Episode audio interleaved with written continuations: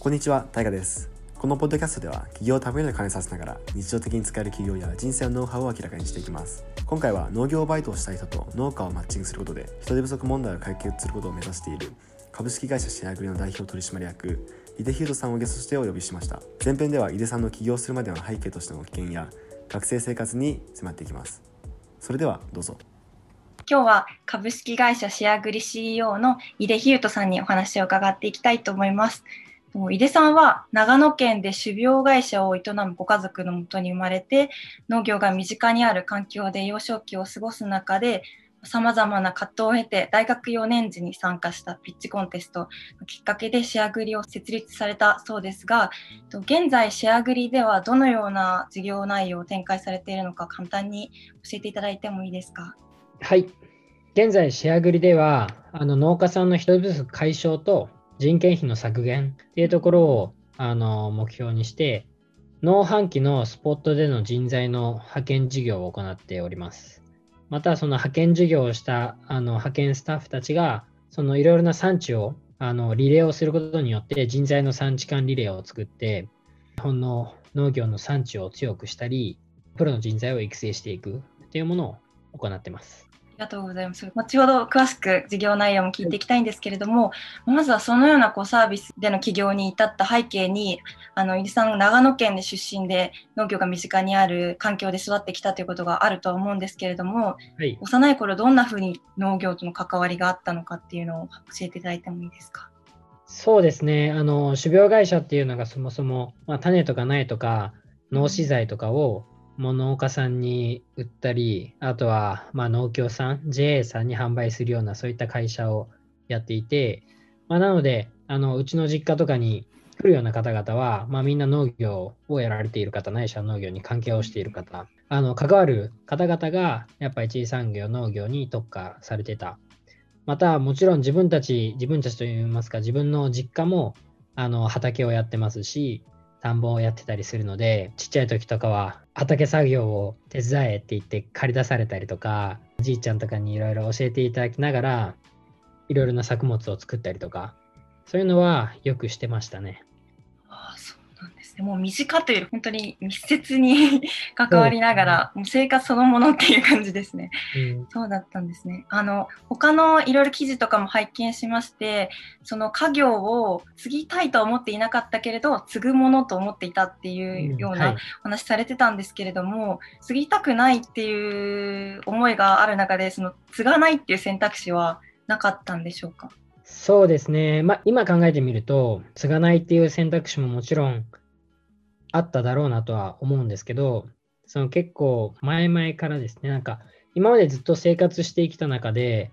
やっぱ関わりの持てる社会人の方、働いている方々って基本的には、あのー、自分の家族、両親とか学校の先生とかが基本的かなと思っていて、そうなると狭かったというか、自分はまあ実家が家業をやってて、そこにいろいろな従業員さんも雇用しながらやっている中で、まあ、家と仕事、家業っていうところがすごい密接に関わっているんですよね。しかもそういった環境の中の長男として生まれてきたので、まあ、小さい時から、まあ、ヒュートはゆくゆくは継ぐんだよとか、まあ、将来的に実家に戻ってくるっていう話とかはやっぱ小さい時からされていたのですごい当たり前に何て言うんでしょうね。他のものを選択するっていう考えは全然持てず当たり前にゆくゆくは継ぐんだなとか、あゆくゆくは実家に戻って、あのこの家業を継いで、まあ、そのまま自分の人生を終えていくんだろうなっていうのは、本当に他の選択肢を考えられないぐらいなあの環境下で生活をしてきたというか、育ってきたような感じでしたね。そうだったんですね。うん、あのその自分の将来が決まってしまって、今ちょっと言い方あれ決まってしまっているような状況に対して疑問を持ったりだとか、うん、まああとそこに対してちょっと反抗したりすることは なかったんですか、幼少期？まあ、幼少期はあんまりなかったですけど、まあ、大学に入って、やっぱいろいろ考えていく中で、なんていうんですかね、まあ、大人になりたくないとか、仕事したくないとか、変な話、おっしゃっていただいた通り、決まってしまっているような人生、例えば、自分の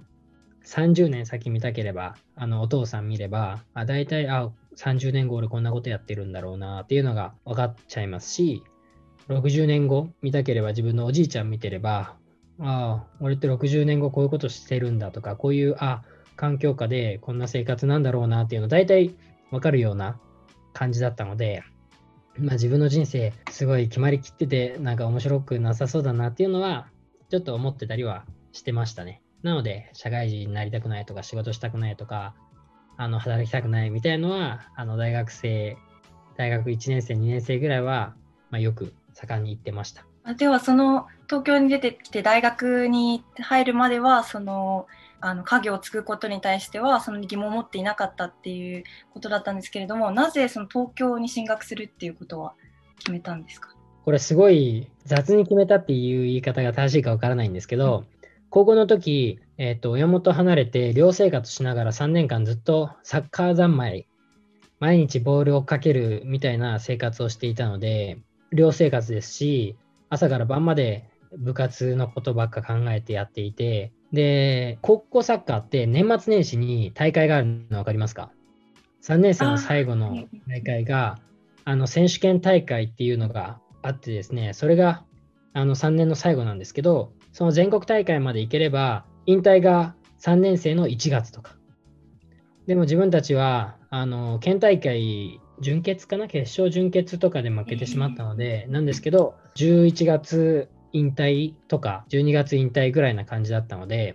もうそもそも大学に向けて受験勉強をするなんていう世界観考えは一切ないですし高校生の3年間で変な話ノート1冊終わらなかった。授業全く板書もあの話も聞かずテスト勉強もしなかったのでノート1冊も終わらずあの高校3年間を終えたぐらいな感じでどこ大学行こうとか、あなら1年後どこで何してるんだろうとか全く考えていなかった。っていうのが正直なとこですね。その時、あのどうにかしてサッカー頑張っていたいっていうのが強かったので、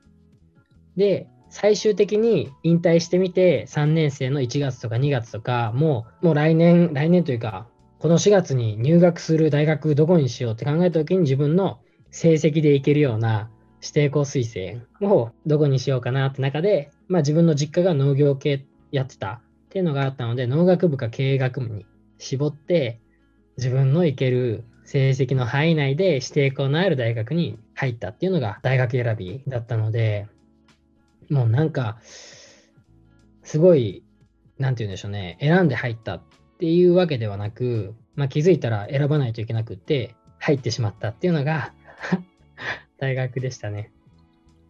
そうだったんですね。なんか何かこうすごくあの東京じゃなきゃいけなかったとかいうことではなくて、もうその条件で選んでいたのがたまたま。ああ、そうだったんですね。その大学進学の際には何かこう夢だったりとか目標だったりはありましたか？いや、なので、本当にもう高校の3年生の時に、まあ、サッカーも一段落して、まあ、燃え尽きたような感じだったので、何の目標もなく、あの、やることも決めずに入学し、大学1年生の時なんてもうそこら中遊び歩いて、毎日どこで遊ぼう、どこで飲もうみたいなのを考えてるような、そんな1年間でしたね。えー、そうだったんですね。そうそうそうでした、そうでした。えーじゃあその大学で1年生の時は結構遊んでたっていうことでしたけど、はい、あの記事とかを拝見する中で留学をしていたっていうお話もあったんですけれども、うんはい、それはいつ頃に大学2年生ですね。2年生の春のセメスター、春学期、カナダに行ってたんですけど、でも数ヶ月、4月から8月とかでした。4ヶ月ぐらいの短期のあの留学はしました。それはなぜ急に留学に行きたいっていう？あそもそも大学の自分の学科が留学が必須なんですよ。そうなんですか農学部で。農学部のくせに、あのカナダかオーストラリアどっちか選べてあの春のカナダに行くか夏から冬にかけてのオーストラリアに行くかっていうのを選べ自分は2年生の頭の春セメスターにまあ、カナダに行こうっていうのを決めて、カナダに行ったっていうのなので、なんか自分から進んで留学したくってっていうわけでもなく、カリキュラムに組み込まれていたのに乗っかった。えー、そうだったんです。はい。でもじゃあその、うん、あ、きっかけはそう。でもそのカリキュラムに乗っかった結果、今につながるものとかで。留学生活も楽しかったですし、あの正直全然英語なんてできないんですけど、コミュニケーション、うんと、まあいろんな人と会いたいとか、いろんな人と関わりたいとか、まあ新しいことをチャレンジしたいっていうのがすごい留学生活中に感じられて、英語も喋れないのにサッカーのクラブに入って、みんなでサッカーやってたりとか、友達に連れられて、まあ、いろんな誕生日パーティー行ってみたりとか、あのそういうのでいろいろな人と交流する中で、新しい人と関わるとか、新しい環境に入っていくっていうのはすごい楽しいことなんだなっていうのを感じられた留学生活でした。あそうだったんですね。ですね。留学以外にもちょっと気になるお話があってあの民泊運営代行のビジネスも大学中にされていたっていうお話を、はい、たんですけどもそれはどんなきっかけでどんなことをされてたんですかね？そうですね。なんかいろいろ留学終わってから本当に自分の大学生活いろいろあったんですけどなんかベトナムでの2週間の海外インターン行ったりとか、あのそこで会ったタケさんって呼んでるんですけど、その株式会社育むっていうところの、なんか自分の生き方とかやりたいことを考えるようなスクールに行ったりとか、なのをやっていて、その中で、な自分ってそもそも何をしたいんだっけとか、あのどういうの好きなんだっけって考えた時に、あのなんだかんだ言ってやっぱ地元が好きだったり、その地元にあるその実家の家業ないしはその農業っていうものが好きだなないしはその気になるなそこの課題を解決したいなっていうのをあのすごい思ってですね。でその中でも一番最初本当にばっくり例えばうわ地方をどうにかしたいみたいな本当にでかいトピックだったのでそれをまあいろいろやってみようっていう話の中でその民泊運営代行っていうのはうんと、まあ、エアビーがまだ民泊の法改正される前の結構グレーな段階だったので、まあ、一学生でも入りやすかったんですけど、エアビーの入った際の中の掃除の代行であったり、あとはその物件とかを、まあ、エアビーに掲載して、あの英語でのやり取りが必要で予約してもらって、あんたらこうたらっていうのあるんですけど、それを代行したりとか、あと、そういうあの民泊っていう分野を使って、そもそも自分の実家の方とかがやっぱ空き家問題が大きかったので、で自分の実家が軽井沢のすぐ近くで、で軽井沢の空き家も問題だと。なら、軽井沢の別荘を一つ、別荘管理会社さんと一緒に買って、中をリノベーションして、それを Airb とかに掲載して民泊としていろいろ出し、あの人を来てもらうようにしようよとか、そういうのをあの地方をどうにかしたいっていう大きなトピックの中で、一つ一つ、あ、なら、空き家問題にフォーカスしてとか、あ民泊でいろんな関係人口を作るとか、そういうトピックないしは課題を自分で一つずつトライしていったみたいので、あの何個か個人事業的にといいますか、あのスモールビジネス的に立ち上げてたっていう中の一つが、その民泊の運営代行とか、そういうのでした。そうだったんですね。えー、結構そのそれまで大学入学だったり留学だったりは自発的にというよりかは結構与えられたものだったりとか、まあ、流れだったりとかに乗っかってあの決めてきた部分も多かったと思うんですけど結構そのビジネスのあたりからあの自らすごい道を選ぶようになっていったと思うんですけどその時期っていうのはどういう心境の変化といいますか意識の変化があったんでしょうか、ね、あなんか本当にこれが一番大きいインパクトだとか心境の変化だっていうのはやっぱ言えずいろいろな要素があってその中でも自分がやっぱ一つ大きかったなっていうのは思うのが旗を楽にするっていうのを結構好きな言葉でそのさっき少し話に出てきた武さんっていう方が株式会社育むっていう会社の武さんっていう方が言ってたんですけどまあ働くの語源が旗を楽にするで、その旗を楽にするっていうのは、旗っていうのは誰かを楽にすることが働くことだと。なので、あのそもそも自分自身にとっての旗っていうのは、楽にしたい人っていうのは誰なんだろうっていうのを考えるようになったんですよ。今までその働くっていうのは労働チックな意味合いとか、まあ別にそれがあの悪だとか思ってるわけではないんですけど、すごいうんとネガティブな要素が強く自分の中であの考えとしてあって、そうではなくって、働くっていうものは自分の好きな人とか自分の対象にしたい人たちを楽にすることが働く。なので、全くネガティブな方向での考えではなく、よりポジティブというか、そういったところに自分の意識、自分の考え方をシフトできたっていうのが、まあ、一番大きな変化だったかなっていうのは思っています。じゃ結構その考え方とかに出会ってから今まで実家の方で内からというか見てきた家業も一度外に出てでいろいろな考え方に出会ってから改めて見たことで家業を助けたいだったりとか自分の周りの人を、うん、あの幸せにするような働き方がしたいっていう風な思いを持たれたっていう感じですかそうですね。